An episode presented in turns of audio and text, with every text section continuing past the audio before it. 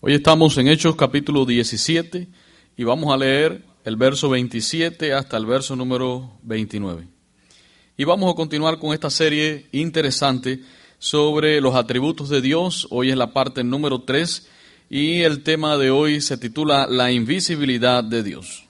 Vamos a leer en Hechos capítulo 17 a partir del verso 27, dice la Biblia, para que busquen a Dios, sin alguna manera, palpando, puedan hallarle aunque ciertamente no está lejos de cada uno de nosotros, porque en Él vivimos y nos movemos y somos.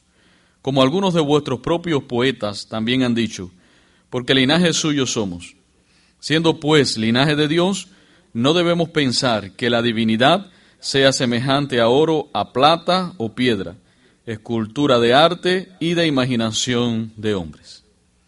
Bien, ya vimos que Dios es espíritu y la implicación que eso trae para nosotros de cómo debemos adorarle. Y vimos que debemos adorar a Dios en espíritu y en verdad, es decir, una adoración auténtica. Y esto viene a ser un gran desafío para nosotros, porque nosotros somos espíritu, pero habitamos dentro de un cuerpo que además ha sido afectado por el pecado. Pero vimos que sí era posible adorar a Dios de forma auténtica, en espíritu, en verdad, y es tener esa conexión íntima con Él. Esto es profundo porque usted dirá, ¿cómo es posible tener esa conexión con el Dios creador del cielo y de la tierra, el Dios incomparable, el Altísimo? Es posible a través de Jesucristo cuando el Espíritu Santo viene a nuestra vida, cuando somos salvos por la sangre de Jesús, conocemos más, mucho más, conocemos mucho más de Dios y podemos adorarle de esa manera en espíritu y en verdad. Es posible adorarle también en todo lugar y sin necesidad de una figura o de una imagen hecha por manos de hombre. Ahora, no podríamos hablar de, espiritualidad de Dios sin mencionar su invisibilidad, porque ambas están relacionadas, espiritualidad, invisibilidad de Dios. Así que hoy vamos a hablar sobre este atributo de Dios, su invisibilidad, y vamos a ver las implicaciones que tiene este, este atributo de Dios respecto a nuestra fe. Fíjense que en Juan 20, 29 Jesús dice de esta manera, porque me has visto, Tomás, ¿creíste? Bienaventurados los que no vieron y creyeron. Qué interesante este pasaje, porque Jesús le estaba diciendo a Tomás, Tomás, tú crees porque estás mirándome, estás viendo, pero son bienaventurados todos aquellos que sin verme están creyendo, tienen fe. Así que cada uno de los que estamos aquí, que tienen fe en Jesucristo, son bienaventurados si tú que me estás escuchando a través de, las redes sociales has puesto tu confianza en Dios, y tienes fe en Él, eres bienaventurado porque sin ver, sin ver a Dios estás creyendo. Dios como espíritu no tiene forma, Dios como espíritu no tiene cuerpo, es incorpóreo, ya lo vimos. De otra manera, si Él tuviera un cuerpo no sería infinito y Dios es infinito. Si tuviese un cuerpo, tuviese medidas. Y como espíritu también Dios es invisible. Y usted dirá, bueno, ¿por qué estudiar lo que no se ve? Si, vivimos en un mundo observable, material, un mundo que es tangible, bueno, porque según a los Corintios 4, 18 nos dice, no mirando nosotros las cosas que se ven, sino las que no se ven. Pareciera una contradicción, pero miren cómo dice la Biblia, no mirando nosotros las cosas que se ven, sino las que no se ven. ¿Puedes ver tú las cosas que no se ven? Sigue Pablo hablándole a los corintios, dice, pues las cosas que se ven son temporales, pero las que no se ven son eternas. Pareciera una contradicción, pero aquí el llamado es a mirar las cosas que no se ven y la única manera de mirar lo que no se ve es verlo en fe.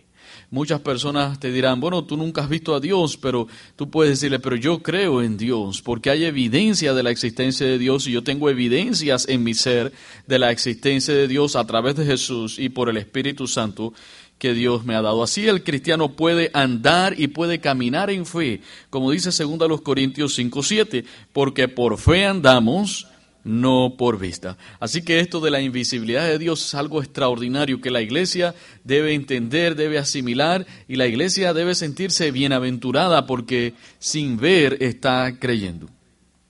Necesitamos conocer al Dios que adoramos, al Dios de la Biblia para poder adorarle correctamente y, a través de esta serie estamos aprendiendo cosas muy, muy importantes sobre Dios.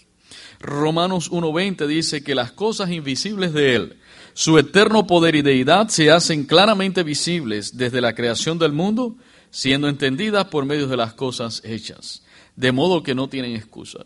Dice, hay cosas invisibles, Dios es invisible, su poder, su, su deidad son invisibles, pero este poder y esa deidad se hacen claramente visibles a través de lo creado. La misma creación da testimonio de la existencia de Dios.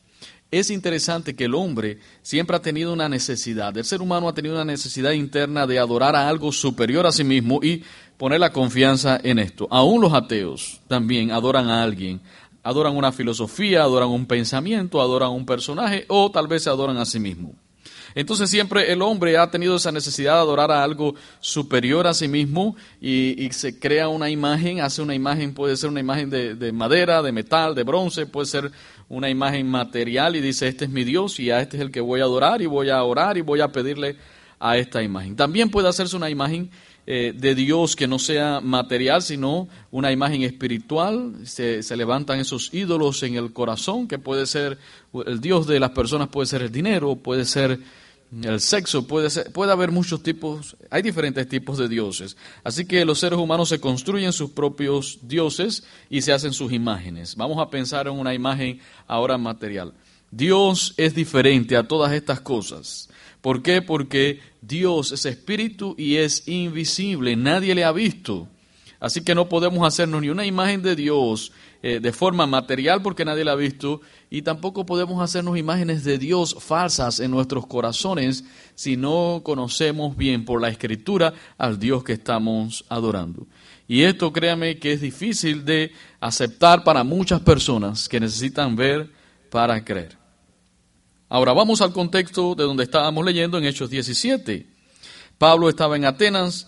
Atenas era el centro más importante de arte, filosofía y literatura, es decir, Pablo estaba en un lugar donde había mucho conocimiento, pero también estaba llena de idolatría y de superstición aquella ciudad.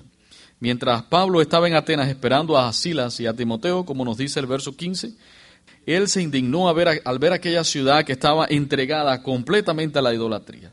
Vamos a leer el verso 16 y dice así, mientras Pablo los esperaba en Atenas, su espíritu se enardecía viendo la ciudad entregada a la idolatría. Puedo pensar en, Pablo asombrado y tal vez entristecido y tal vez con tantos sentimientos dentro de su corazón cuando veía a tantas personas entregadas a los ídolos. Así que comenzó a predicar en las sinagogas, en las plazas donde se reunían las personas, a los, a los filósofos de la ciudad, los cuales describe la Biblia como epicúreos y estoicos, que eran dos corrientes filosóficas muy importantes.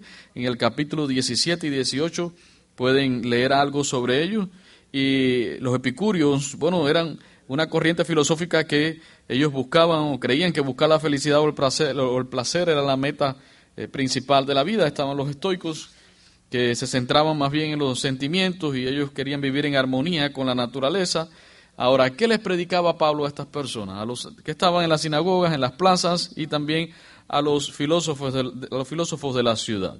Verso 18, en la última parte del versículo dice, parece que, que es predicador de nuevos dioses, decían los filósofos, porque les predicaba el Evangelio de Jesús y de la resurrección. Ese es el Evangelio que la iglesia también está predicando y ese es el Evangelio que tú también debes predicar el Evangelio de Jesús y de la resurrección. Ahora, si avanzamos al versículo 30, dice así, pero Dios, habiendo pasado por alto los tiempos de esta ignorancia, ahora manda a todos los hombres en todo lugar que se arrepientan. Por lo tanto, este es el mensaje completo del Evangelio, Cristo, su resurrección y también el arrepentimiento. Pablo fue llevado ante el Areópago, el Areópago era el concilio que se reunía en una colina y allí fue llevado Pablo para que él testificara y allí le iban a preguntar a estos hombres de grandes conocimiento, de gran conocimiento, que eran los atenienses, le iban a preguntar acerca de este Dios que él estaba predicando. Pablo llega allí, versículo 22, dice, entonces Pablo puesto en pie en medio del Areópago dijo, varones atenienses, en todo veo que sois muy religiosos, porque pasando y mirando vuestros santuarios, hallé también un altar en el cual estaba esta inscripción al Dios no conocido. Al que vosotros adoráis, pues sin conocerle, es a quien yo os anuncio. Así que Pablo dijo, yo he pasado por la ciudad y me he quedado asombrado porque veo que en todos sois muy religiosos, incluso hicieron una inscripción, una eh, imagen al Dios no conocido. Esto es básicamente superstición. Adoramos a todos los dioses y si nos queda alguno para por si acaso vamos a hacer una inscripción aquí y le ponemos al Dios no conocido. Pablo utilizó esta cobertura para decir que ese Dios que ellos tenían allí, que era el Dios que ellos no conocían, era el que él estaba predicando. Y Pablo lo describe de esta manera, ese Dios que ustedes no conocen y que yo estoy predicando es el creador del cielo y de la tierra, versículo 24. Y también sigue hablando Pablo, dice, no habita en templos hechos de manos de hombres, no necesita de nada porque Él es el dador de todas las cosas. Y de una sangre hizo todo el linaje de los hombres, todos vienen de un mismo, de, una misma sangre, por supuesto de Adán y Eva. En Él está, no lo ven, pero en Él nos movemos y existimos. Ahora vamos al versículo 28. Todo lo que acabo de decir es, eh, es lo que la Biblia dice en el versículo 25, 26, 27, 28. Dice, porque en Él vivimos y nos movemos y somos. Como algunos de vuestros propios poetas han dicho, porque linaje suyo somos. Es decir, ustedes no lo pueden ver, pero Él está aquí, nosotros nos movemos, Él está en todas partes. Y termina diciéndoles en el versículo 29, no podemos pensar o hacernos imagen de Él en nuestra mente, que sea una imagen semejante a oro, plata o de piedra. Versículo 29 dice, dice, siendo pues linaje de Dios, no debemos pensar que la divinidad sea semejante a oro o plata o piedra, escultura de arte y de imaginación de hombres. Una vez más, Dios no es lo que los hombres se imaginan que es. Él es lo que dice su palabra que es. Y es muy importante que usted reciba esto y es muy importante que la iglesia también lo entienda. Dios no es lo que las religiones puedan decir, lo que la supuesta aparición o revelación de, un ángel le dijo a, a una persona. Dios es lo que la Biblia dice que es porque Dios se ha revelado a través de su palabra y la palabra es inspirada, inspirada precisamente por él. Es imposible compararlo con algo. Él es espíritu incorpóreo, invisible a nuestra vista. Nadie le ha visto. Cuando Pablo le escribe a Timoteo, le revela esta gran verdad de la invisibilidad de Dios. ¿Cómo es Dios? Espíritu e invisible. Miren, 1 Timoteo 1.17 dice, Por tanto, al Rey de los siglos, inmortal, invisible, al único y sabio Dios sea honor y gloria por los siglos de los siglos. Amén. Describe a Dios Pablo aquí, escribiéndole a Timoteo, y en una de las descripciones él dice, invisible. Como decía hace un rato, esto es difícil de asimilar para las personas que necesitan ver para creer. Necesitan una imagen o, una, una, figura para creer, pero dice, dice Pablo, Dios es invisible. ¿Fue, fue difícil de, de entender o de asimilar esto para los atenienses? Sí fue difícil. Cuando Pablo le dijo, mira, el Dios que ustedes no conocen es el que yo predico, creador del cielo y de la tierra, no necesita de nada, no habita en templos hechos de hombres y no, es no podemos hacernos de él ninguna figura. Eh, nadie le ha visto, en él nos movemos, en él somos. Y entonces en el versículo 32 miren lo que dice la Biblia, pero cuando oyeron lo de la resurrección de los muertos, porque Pablo también hablaba de Jesús y de la resurrección de los muertos, unos se burlaban y otros, y otros decían, ya te oiremos acerca de esto otra vez. Y así Pablo salió de en medio de ellos. Mas algunos creyeron juntándose con él, entre los cuales estaba Dionisio, una mujer llamada Damaris, y otros con ellos. Aún así algunos conocieron al Señor. Esto nos va a llevar al punto número uno, la invisibilidad de Dios. ¿Qué es la invisibilidad de Dios? Bueno, básicamente es que Dios es invisible, no podemos ver la esencia total de su ser. Y recordemos que su ser es espiritual. Esto es un atributo de su ser. Cuando Jesús le dijo a la samaritana, Dios es espíritu. Entonces no podemos ver a Dios en la totalidad de su ser porque Él es espíritu y es invisible a nuestra vista. Como espíritu Dios es invisible a los ojos humanos, pero aún así esto no significa que Dios no se haya revelado. Dios se ha mostrado, Dios se ha dado a conocer y es lo que veremos hoy a través de este estudio. Dios es invisible, pero Él se ha manifestado para que nosotros podamos ver y entender y sentir también su, su presencia y también sentir su amor. Veamos algunos ejemplos que afirman la verdad de Dios como invisible y su manifestación, cómo es que Dios se ha dado a conocer. Por ejemplo, en 1 de Juan capítulo 4, versículo del 12 al 13, si usted está tomando nota, allí puede escribir, dice, nadie ha visto jamás a Dios. Dice, nadie. Dice, si nos amamos unos a otros, Dios permanece en nosotros y su amor se ha perfeccionado en nosotros. En esto conocemos que permanecemos en Él y Él en nosotros, en que nos ha dado de su Espíritu. Resumiendo esto, dice, dice Juan, nadie ha podido ver a Dios, nadie ha podido ver su rostro ni su esencia en su totalidad. Pero si nosotros nos amamos unos a otros, si, si estamos teniendo este sentimiento tan puro, es una evidencia de la existencia de Dios, porque Dios es precisamente amor. Por eso dice, si nos amamos unos a otros, Dios permanece en nosotros. Pero también sabemos de su presencia, hermanos, de que Dios es real por, la, por el Espíritu Santo que Él nos ha dado. Recuerden que el Espíritu Santo testifica a nuestro espíritu de que somos salvos. Pero el Espíritu Santo también es Dios y esa es una evidencia. Así que Dios es invisible, pero Él se ha dado a conocer y podemos sentirlo a través del amor que nos, que nos tenemos unos a otros y también por medio del Espíritu Santo que nos ha dado. Romanos 1.20 dice así, porque las cosas invisibles de Él, su eterno poder y deidad, se hacen claramente visibles desde la creación del mundo, siendo entendidas por medio de las cosas hechas, de modo que no tienen excusa. Este versículo lo citaba hace un rato. Dice, las cosas invisibles de Dios, su poder y su deidad se hacen claramente visibles por medio de la creación.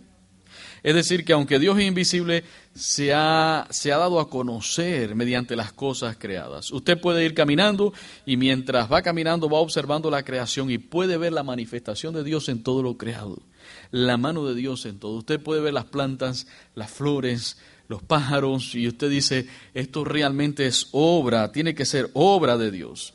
En el Salmo 19 del 1 al 4, hermanos, dice la Biblia, que los cielos cuentan la gloria de Dios y el firmamento anuncia la obra de sus manos. Un día emite palabra a otro día y una noche a otra noche declara sabiduría. No hay lenguajes ni palabras, ni es oída su voz por toda la tierra salió su voz y hasta el extremo del mundo sus palabras. En ellos puso tabernáculo para el sol. Yo quiero leer este mismo verso, pero en la versión Dios habla hoy. Miren qué, qué hermoso. Dice, el cielo proclama la gloria de Dios. De su creación nos habla la bóveda celeste. Los días se lo cuentan entre sí. Las noches hacen correr la voz. Aunque no se escuchen, aunque no se escuchan palabras ni se oye voz alguna, su mensaje llega a toda la tierra, hasta el último rincón del mundo.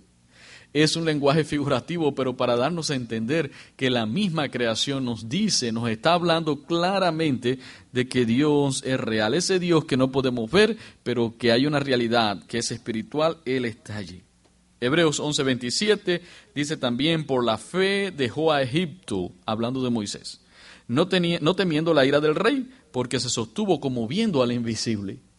Miren qué interesante, se sostuvo, estuvo en pie como viendo al invisible. Parece una contradicción, ver al invisible, pero ver al invisible significa ver en fe. Moisés estaba creyendo a Dios. Primera Timoteo 6:16 dice, el único que tiene inmortalidad, que habita en luz inaccesible, a quien ninguno de los hombres ha podido ver, al cual sea la honra y el imperio sempiterno. Amén. Dice, dice Pablo a Timoteo, nadie ha podido ver a Dios porque Él habita en luz inaccesible. Es decir, nadie puede acceder a ese lugar. Podemos imaginarnos esa gloria de Dios, hermano. Algo tan impresionante, esa luz, esa, es, ese lugar donde Él habita, dice que es luz inaccesible. De hecho, Moisés un día pidió ver la gloria de Dios, ver a Dios en toda su esencia. En Éxodo 33, 20, y Dios le responde, no podrás ver mi rostro, porque no, verá, no me verá hombre y vivirá. Dios le estaba diciendo a Moisés, es imposible, es imposible que ustedes me puedan ver. Yo a veces pienso en estas cosas y solamente puedo adorar a Dios por su grandeza, porque aún siendo invisible, habitando en luz inaccesible donde nosotros no podemos llegar a ver, aún así, hermanos, Dios nos ha amado y se ha manifestado y cada día Dios se manifiesta para que tú puedas ver y sentir que Él está allí. Colosenses 1.15 dice que Él es la imagen del Dios invisible, hablando de Jesús. Nuevamente la Biblia nos dice Dios invisible. En Juan 1.18 dice, a Dios nadie le vio jamás. Esto es interesante, el unigénito, el que está en el seno del Padre, Él sí le ha, sí le ha dado a conocer. En Juan 5:37 también la Biblia se encarga de decírnoslo. También el Padre que me envió ha dado testimonio de mí. Nunca habéis oído su voz, ni habéis visto su aspecto. Eso dice la Biblia. Nadie ha podido ver el aspecto de Dios. Ahora, esto nos va a llevar al punto 3, las manifestaciones de Dios. aunque invisible, como decía hace un rato, se ha manifestado. Ya hemos visto algunas de ellas, ¿no? Como por ejemplo a través de, de la creación. Si Dios tuviera forma material o una imagen material, lo ocuparía todo porque Dios es omnipresente. ¿Se imagina que Dios tuviera la forma de un árbol? Entonces ese árbol ocuparía todo el universo porque Él está en todas partes. Pero Él es espíritu y es invisible y aún así Él se ha dado a conocer para que nosotros podamos saber de su amor, entender un poco su amor, aunque su amor es difícil de entender. Muchos pasajes en la Biblia relatan algunos, que algunos, cómo algunos hombres vieron a Dios. Y esto no es una contradicción con la verdad de la invisibilidad de Dios. Por ejemplo, tenemos el caso de Éxodo 33:11, donde dice, y hablaba Jehová a Moisés cara a cara. ¿Cómo habla cualquiera a su compañero? Usted dirá, bueno, sí han visto a Dios, porque aquí dice que Dios hablaba a Moisés cara a cara. Eso fue en Éxodo 33:11. Pero un poco más abajo en el versículo 20, dice así, Dios a Moisés, no podrá ver mi rostro, no podrás ver mi rostro, porque no me verá hombre y vivirá. Por lo tanto, lo que estaba viendo eh, la frase que dice cara a cara acá en el versículo 11 no era realmente ver a Dios en toda su esencia, porque en el versículo 20 Dios le está diciendo, es imposible que un hombre me pueda ver. Y en Éxodo 33, 23, un poco más abajo en este pasaje, dice así, que el Señor le dijo, yo te voy a poner en la hendidura de una peña, yo voy a pasar, pondré mi mano, y dice así, después apartaré mi mano y verás mis espaldas, mas no se verá mi rostro, le dijo Dios a Moisés. Esto de las espaldas de Dios, como sabemos, es un, antropomorfismo. Es eh, cuando se le atribuye a Dios cualidades de los seres humanos. Dios no tiene espalda. Lo que básicamente está haciendo Dios aquí es revelándose a Moisés en forma de hombre para que Moisés pudiera ver algo de Dios, pero realmente no vio a Dios en toda su esencia. Este tipo de manifestaciones de Dios en el Antiguo Testamento también se conocen como teofanía. La teofanía es una aparición. Eso es lo que significa, una aparición o manifestación de Dios. Dios apareciéndose. Estamos hablando de que hay una realidad que es espiritual y es Dios. No le podemos ver, pero cuando Él se manifiesta, para que nosotros podamos ver algo de Él, entonces lo hace a través de estas teofanías. ¿Cómo lo hace? Bueno, vimos también el antropomorfismo. Antropos, que significa hombre, y morfe, que forma en forma de hombre. Dios se aparece en forma de hombre muchas veces para, para que nosotros podamos ver algo y entender esa realidad espiritual que es la existencia de Dios. Pero también Dios se, se, manifestó en otras formas visibles, por ejemplo, en una nube de día en el pueblo de Israel, con el pueblo de Israel en el desierto, de noche esa nube se convertía en fuego. Dios también hablaba, se revelaba a través de visiones, a través de una zarza también que ardía. Entonces estamos viendo que ese Dios invisible se ha manifestado a través de la creación, a través de teofanías, que son apariciones, a través de antropomorfismo, porque muchas de estas teofanías son apariciones de Dios en formas humanas, y también en visiones Dios se revelaba. Por ejemplo, tenemos el caso de Jacob en Génesis 32, donde de pronto Jacob se halla luchando con un hombre. Y en el versículo 29, esto es en Génesis 32, dice así, entonces Jacob le preguntó, declárame ahora tu nombre, y el varón le respondió, ¿por qué me preguntas por mi nombre? Y lo bendijo allí. Fíjense, ¿cómo sería aquella bendición cuando Jacob luchaba allí con aquel hombre que se le apareció? ¿Cómo sería esa bendición que en el versículo 30 dice así, la Biblia, llamó Jacob el nombre de aquel lugar Peniel, porque dijo, vi, vi a Dios cara a cara y fue librada mi alma. ¿Cómo sería esa bendición que Jacob se dio cuenta de que la persona con la cual él estaba luchando era con Dios? Y esto era, no es otra cosa que una teofanía, es una aparición de Dios y un antropomorfismo porque se apareció en forma de hombre. Así que dice, dice, dice Jacob, yo acabo de ver a Dios cara a cara y me salvé de morir. Aunque Jacob dice que, que vio a Dios, dice, vi a Dios cara a cara, Jacob no estaba viendo a Dios en su esencia. Esto no es otra cosa que una teofanía. Y como decía hace un rato, además una, un antropomorfismo. Tenemos el caso de Éxodo 24, de 9 al 11, donde dice que y subieron Moisés y Aarón y Nadab y Abiú. Este subieron fue subieron al monte Sinaí y setenta de los ancianos de Israel y vieron al Dios de Israel y había debajo de sus pies como un, un embaldosado de zafiro, semejante al cielo cuando está sereno. Mas no extendió su mano sobre los príncipes de los hijos de Israel y vieron a Dios y comieron y bebieron. No hay duda de que aquí se trata de Dios y que de alguna manera estos ancianos de Israel que iban con Moisés vieron a Dios. Lo maravilloso es que vivieron para contarlo, dice la Biblia, que más no extendió su mano sobre los príncipes de los hijos de Israel. Ahora, si, queríamos, si queremos describir a Dios basándonos en esta descripción de este pasaje, sería muy pobre la información que tenemos y la descripción que podríamos hacer de Dios, porque básicamente se centra en la parte de los pies. Fíjense cómo dice que bajo sus pies había algo brillante como el zafiro y, muy claro como el, mismo, como, como el mismo cielo. Así que los ancianos de Israel no vieron a Dios en su esencia, solamente fue una manifestación de Dios. Uno de los pasajes también que más describe la apariencia de Dios en el Antiguo Testamento es la, esta eh, impresionante visión de Isaías que a mí me encanta muchísimo. Isaías capítulo 6, versículo del 1 al 5. Permítame leerle este pasaje y dice así, en el año que murió el rey Usías, vi yo al Señor sentado sobre un trono alto y sublime, y sus faldas llenaban el templo. Recuerden que todo esto es algo, un, lenguaje un poco simbólico. Sus faldas llenaban el templo significa que su presencia lo llena todo. Por encima de él había serafines. Esto es el versículo 2. Cada uno tenía seis alas. Con dos cubrían sus rostros, con dos cubrían sus pies y con dos volaban.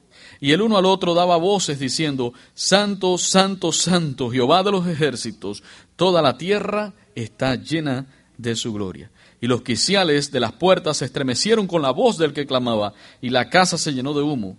Entonces dije, ay de mí, que soy muerto, porque siendo hombre inmundo de labios y habitando en medio de pueblo que tiene labios inmundos, han visto mis ojos al rey, Jehová de los ejércitos. Esta visión es impresionante, hermano. Y recuerden que estas visiones también son la manera en que Dios se revela y, está dando a entender una realidad que es espiritual, pero a través de, la, de las visiones. Su gloria, hermano, era, la gloria de Dios es tan grande, hermano, la gloria de Dios es tan inmensa, su presencia es tan santa, que hay un sentir de muerte en todo esto. Fíjense como, como dice Isaías, bueno, yo vi al Señor sentado en un trono y sus faldas llenaban el templo, serafines, y, y comienza a describir lo que él vio allí. Pero él dice en el versículo 5, ay de mí que soy muerto. Hay un sentir de muerte cuando estas personas veían a, a Dios, eh, y, estamos, cuando digo ver a Dios, cuando veían a Dios en estas revelaciones, así como Juan en Apocalipsis dice que cayó como muerto, o, o Pablo cuando iba camino a Damasco dice que le rodeó un resplandor de luz del cielo y cayó en tierra. Así que es, es tan grande, tan, tan inmensa, tan poderosa la presencia de Dios que es imposible verlo en todo su ser. Por eso también entendemos la invisibilidad de Dios. Sabemos que en la visión que Isaías describe es Dios, pero ¿qué sabemos de la apariencia de Dios en este pasaje de Isaías? Prácticamente nada. ¿Cómo podríamos describir a Dios? Prácticamente imposible describirlo porque la visión se centra eh, prácticamente en el trono y en los serafines, describiendo a los serafines, pero no a Dios. Ver a Dios y no morir para ellos fue una gran sorpresa, y es que definitivamente no vieron a Dios en toda su esencia, solamente estamos hablando de teofanías, visiones, antropomorfismos. En jueces 13, 21 al 22, los padres de los que iban a ser padres de Sansón, Manoah y su mujer, también dijeron de esta manera. Dice, dice la Biblia, y el ángel de Jehová no volvió a aparecer a Manoah ni a su mujer. Entonces conoció Manoah que era el ángel de Jehová y dijo Manoah a su mujer, ciertamente moriremos porque a Dios hemos visto. Claro que no vieron a Dios en toda su esencia, fue una manifestación. Recordemos 1 Timoteo 6, 16, que Él habita en luz inaccesible ninguno de los hombres le ha podido ver. Y en Hechos, donde estábamos leyendo, en un inicio, en el capítulo número 19, dice que es imposible hacer una figura de Dios o representarlo con una figura porque a Dios nadie la ha visto, Él es, él es invisible. Punto número cuatro en esta tarde, la expresión cara a cara. ¿Qué significa? Bueno, entonces cuando dice la Biblia que algunos vieron cara a cara a Dios, esto es en un sentido espiritual. No es lo mismo ver cara a cara a Dios que ver el rostro de Dios. Esta frase, ver cara a cara a Dios, nos habla de una intimidad, así como como en Éxodo, Éxodo 31.11 dice, y hablaba eh, Jehová a Moisés cara a cara como habla cualquiera su compañero.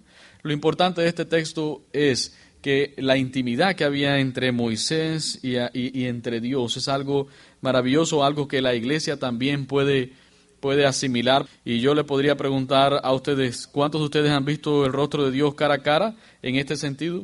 Pues seguramente todos, porque todos hablan con Dios, todos tienen intimidad con Dios, todos los creyentes tenemos intimidad con Dios a través de la oración, a través de, la palabra, y de alguna manera podemos decir, hemos visto cara a cara a Dios. Es una frase que nos dice, tenemos intimidad con Dios, pero no es que hemos visto a Dios en toda su esencia. Hablar cara a cara nos habla de intimidad. Por lo tanto, la pregunta es, ¿has hablado tú con Dios cara a cara directamente con Él? En Números capítulo 14, del verso del 13 al 14, dice así, pero Moisés respondió a Jehová, lo oirán los egipcios, porque de en medio de ellos sacaste a tu pueblo, a este pueblo, con tu poder. Y lo dirán a los habitantes de esta tierra, los cuales han oído que tú, oh Jehová, estabas en medio de este pueblo, que cara a cara aparecías tú, oh Jehová, y que tu nube estaba sobre ellos, y que de día ibas delante de ellos en columna de nube y de noche en columna de fuego. Una vez más aparece esta expresión, cara a cara, aparecías tú, Jehová.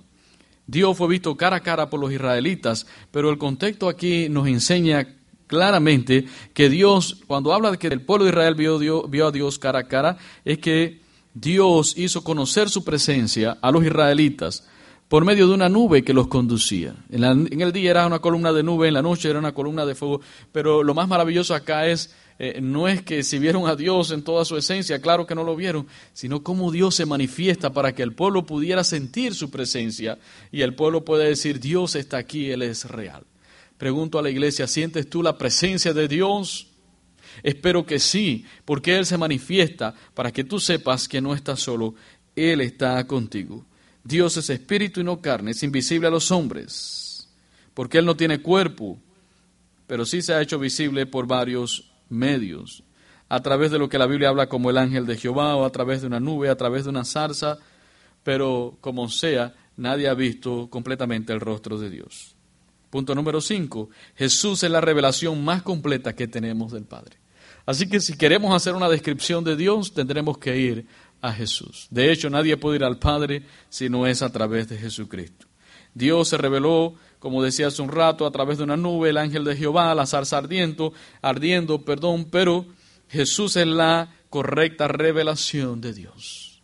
Si lo quieres saber, vaya a Hebreos capítulo 1, versículo del 1 al 3, dice la Biblia, Dios habiendo hablado muchas veces y de muchas maneras en otro tiempo a los padres por los profetas en estos postreros días nos ha hablado por el Hijo, a quien constituyó heredero de todo, y por quien asimismo hizo el universo, el cual siendo el resplandor de su gloria y la imagen misma de su sustancia, y quien sustenta todas las cosas con la palabra de su poder. Dice que Dios habló muchas veces a los padres a través de los profetas, pero que ahora ha querido revelarse a través de Jesucristo, quien es Jesús, el resplandor de la gloria de Dios, quien es Jesús, la imagen misma de la sustancia de Dios. Esto es tan profundo, hermano. ¿Qué significa que Jesús sea la imagen de Dios, la imagen de su sustancia? Bueno, la Biblia lo responde en Juan 1.18. A Dios nadie le vio jamás. El unigénito Hijo que está en el seno del Padre, Él le ha dado a conocer. Entonces, ¿qué dice la Biblia? Que Jesús estuvo con el Padre en su seno. Dice también Juan 6:46, no que alguno haya visto al Padre, sino aquel que vino de Dios, este ha visto al Padre. Dice también la Biblia que solo Jesús ha visto al Padre. Y también dice la Biblia en Juan 8:38, yo hablo lo que he visto acerca del Padre y vosotros habéis, hacéis lo que habéis oído acerca de vuestro Padre. Es decir, que Jesús habló las cosas que vio cuando estaba con el Padre. Eso es lo que significa que Jesús es la imagen misma de su sustancia, que Él estaba con el Padre, que Él ha visto al Padre, que Él habla las cosas del Padre. Dios es invisible, pero se ha manifestado para que sepamos de su amor. Y lo ha hecho a través de Jesús. Dios nos ha amado y la manifestación más clara de su amor es Jesús. Él es la imagen misma de Dios. Él vino del Padre, Él estaba con el Padre. Él es Dios. Jesús murió por ti en la cruz del Calvario para que tú pudieras saber que, que, Dios no está solamente allí en la luz inaccesible, en el tercer cielo, sino que Él te ama, Él es real y Él ha manifestado su amor. ¿Quieres tú creer en Jesucristo? ¿Quieres tú creer en Él y, venir a Él en arrepentimiento y podrás sentir ese amor de Dios? Punto número seis y final de este mensaje son las implicaciones. En cada uno de estos mensajes estamos viendo los atributos de Dios y qué implica eso para nuestra vida. ¿Qué implica que Dios sea invisible? Bueno, número uno, Jesús es la revelación última y completa que tenemos de Dios y que Dios ha dado a los hombres. Por lo tanto, si Jesús es esa última revelación y la revelación más completa es la imagen del Dios invisible, entonces tenemos que poner atención a todo lo que Jesús ha hablado, a todas sus promesas, a las advertencias, a todo lo que ha quedado registrado en la palabra de Dios que de hecho fue inspirada tenemos que ver en cada promesa de vida eterna. Jesús ha dicho que, que, los que creen en Él tienen vida eterna. Escuche bien, el que cree en Cristo tiene vida eterna. Jesús habló de la resurrección. Así que Jesús, que es la manifestación más clara de Dios, te ha dicho de que Él viene por ti, viene por la iglesia y que habrá también una resurrección. Él ha hablado de un lugar en la casa de Dios. Eso significa que Cristo vendrá por nosotros y estaremos con Él. Él ha hablado también de la condenación, Juan 3:36. El que cree en el Hijo tiene vida, pero el que rehúsa creer en el Hijo de Dios no verá la vida, sino que la ira de Dios está sobre él. Hacemos bien en poner atención a las palabras de Jesús, porque eres la revelación más completa del Dios invisible. Como dice Hebreos 2 del 1 al 4, por tanto es necesario que con más diligencia atendamos a las cosas que hemos oído, no sea que nos deslicemos. Jesús no es una teofanía, Jesús es Dios encarnado las teofanías nos hablaban de Él, pero Jesús es Dios encarnado. Fíjense qué manifestación tan clara de Dios. Oro para que las personas conozcan a Jesucristo, porque Él es la manifestación clara y real del amor de Dios. Si tú estás escuchando este mensaje y aún no has conocido a Jesucristo, no, no, no esperes más tiempo. Ahora es el momento. Dios está aquí, Él te está hablando y Él quiere que tú sientas su amor. Implicación número dos. Y es que lo interesante es que aunque Dios se apareció a los hombres o vino a los hombres en carne a través de la persona de Jesús, todavía los hombres eran incapaces de ver a Dios, de ver al Dios invisible con sus ojos. ¿Saben por qué? Porque no es posible ver a Dios a través de Jesús, me, me refiero, sin la obra divina, sin una obra divina en los corazones, si no es por la gracia de Dios. Como dice Juan 6:36, mas os he dicho que aunque me habéis visto, no creéis. Porque las personas viendo a Jesús no creían. Hoy en día la iglesia predica y muchos no creen porque no pueden ver a Dios. Necesitan una obra de gracia en sus corazones.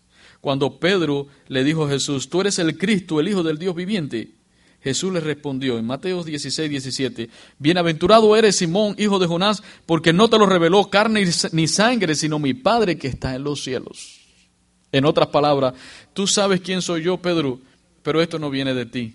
Esto es porque el Padre te lo ha revelado, una obra de gracia allí revelando una verdad a Pedro. Y aquí hay un gran, gran, gran misterio, hermano. En Juan 6, 44, 47 dice, ninguno puede venir a mí si el Padre que me envió no le trajere. Qué impresionante. El Dios que es invisible es al Dios al cual nosotros amamos y adoramos. Pero este Dios es imposible de ver sin una obra de gracia en los corazones. Y dice la palabra, ninguno puede venir a mí si el Padre que me envió no le trajere. Usted hoy es bienaventurado porque cree en Dios sin verle pero hoy debería de caer de rodillas ante la presencia de Dios porque tú puedes ver porque el Padre te trajo a Jesucristo. Tú puedes tener fe porque es por gracia. Dios te ha llamado por gracia. Él ha puesto esa fe en tu corazón, no por obras para que nadie se gloríe. Esto es un don de Dios. Por eso yo puedo decir hoy, Señor, te doy gracias, aunque no te he visto. Te doy gracias porque aunque eres invisible, me has traído a Jesucristo por tu voluntad, has hecho esta obra de gracia en mi corazón. Debemos de caer de rodillas, hermanos, ante Dios por su misericordia, así como Juan, como Pablo, como Isaías, querían caer no de miedo, sino de, de gozo, de adoración, también de reverencia. En Juan 6, 65 dice, por eso os he dicho que ninguno puede venir a mí si no le fuere dado del Padre.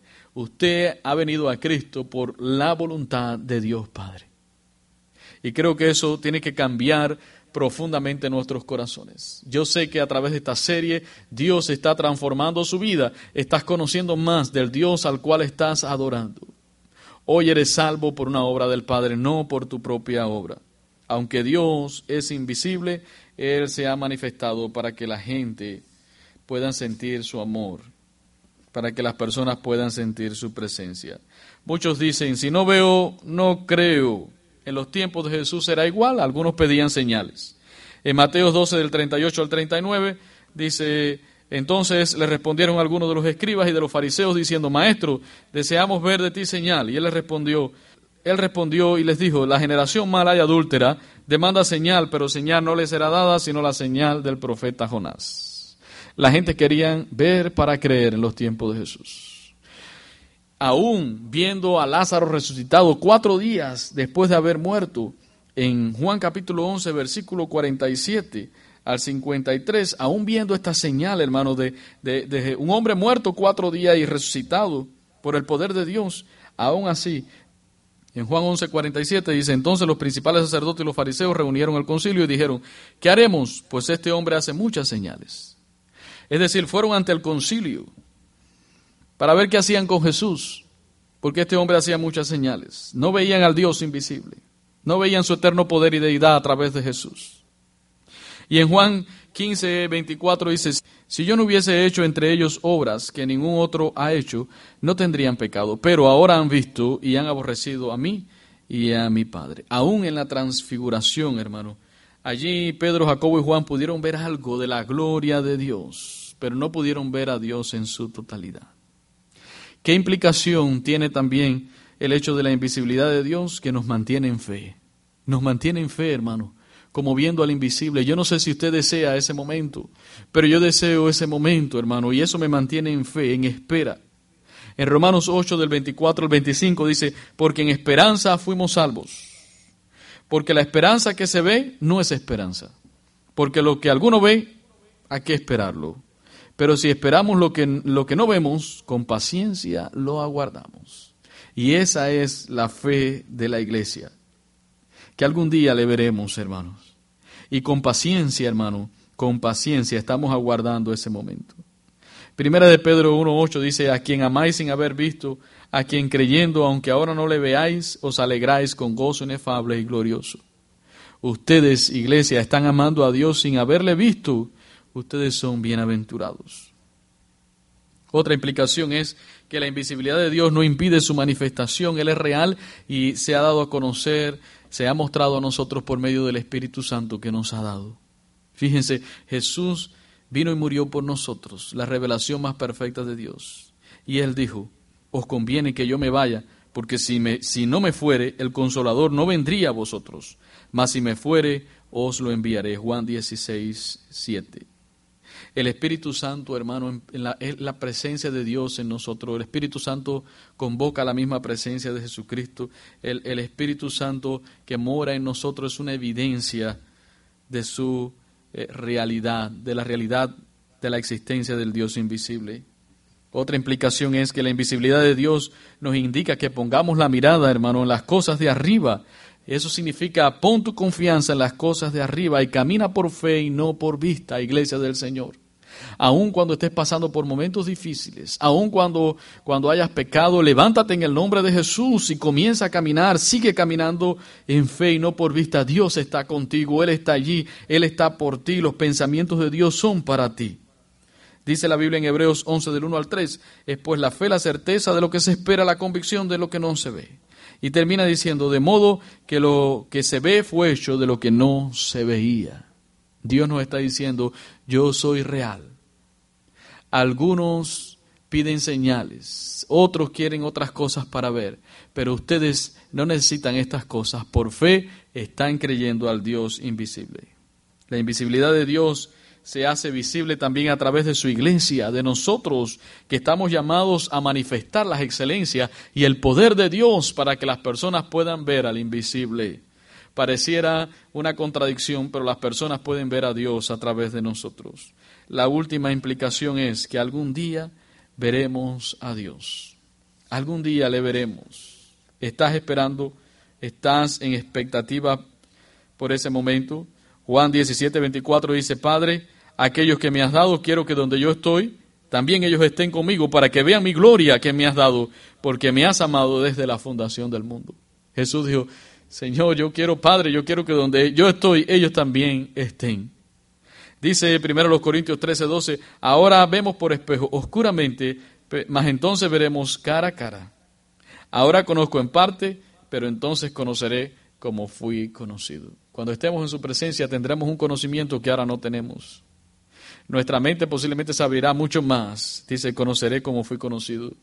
Allí conoceremos, entenderemos cosas que ahora nuestra mente limitada no puede entender sobre Dios. Pero en aquel momento le veremos cara a cara y veremos claramente. No por espejo, oscuramente veremos cara a cara. Primera de Juan 3.2 dice, Amados, ahora somos hijos de Dios y aún no se ha manifestado lo que hemos de ser pero sabemos que cuando Él se manifieste seremos semejantes a Él, porque le veremos tal como Él es. Dice, le veremos, le veremos, hermanos. Mateo 5.8 dice, bienaventurados los de limpio corazón, porque ellos verán a Dios. Esa es la promesa para nosotros. Bienaventurados los de limpio corazón, porque ellos verán a Dios. Realmente no sabemos cómo será ese, ese ver a Dios en su totalidad, pero yo sí sé que será una visión más clara y real de Dios.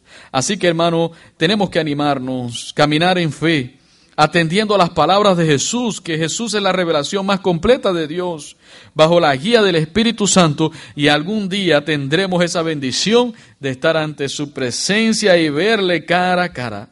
Como dice Apocalipsis 22 del 3 al 4, y no habrá más maldición, y el trono de Dios y del Cordero estará en ella, y sus siervos le servirán y verán su rostro, y su nombre estará en sus frentes. Que Dios te esté dando bendición sobreabundante a través de esta palabra. Que esta palabra te sirva para mantenerte en fe en fe porque estás caminando como viendo al invisible, porque estás andando en fe sin ver a Dios y porque estás en la expectativa de que algún día verás su rostro. Gracias a Dios porque Él es maravilloso, extraordinario. Gracias porque se ha manifestado a través de, de, la persona de Jesucristo, porque nos ha dado de su Espíritu Santo, porque aún Dios testifica de su realidad por medio de la naturaleza. Gracias a Dios porque Él está con nosotros, Él lo ha prometido. No estamos solos, iglesia, Él está contigo. Adoremos y exaltemos al Dios que es espíritu e invisible, pero al Dios que nos ama a través de Jesucristo. Si tú quieres sentir ese amor de Dios, su presencia, solamente recibe a Jesús, cree en Él, arrepiéntete de tus pecados. Iglesia del Señor, Dios está por ti. Él te ama y Él ha manifestado su amor a través de Jesucristo.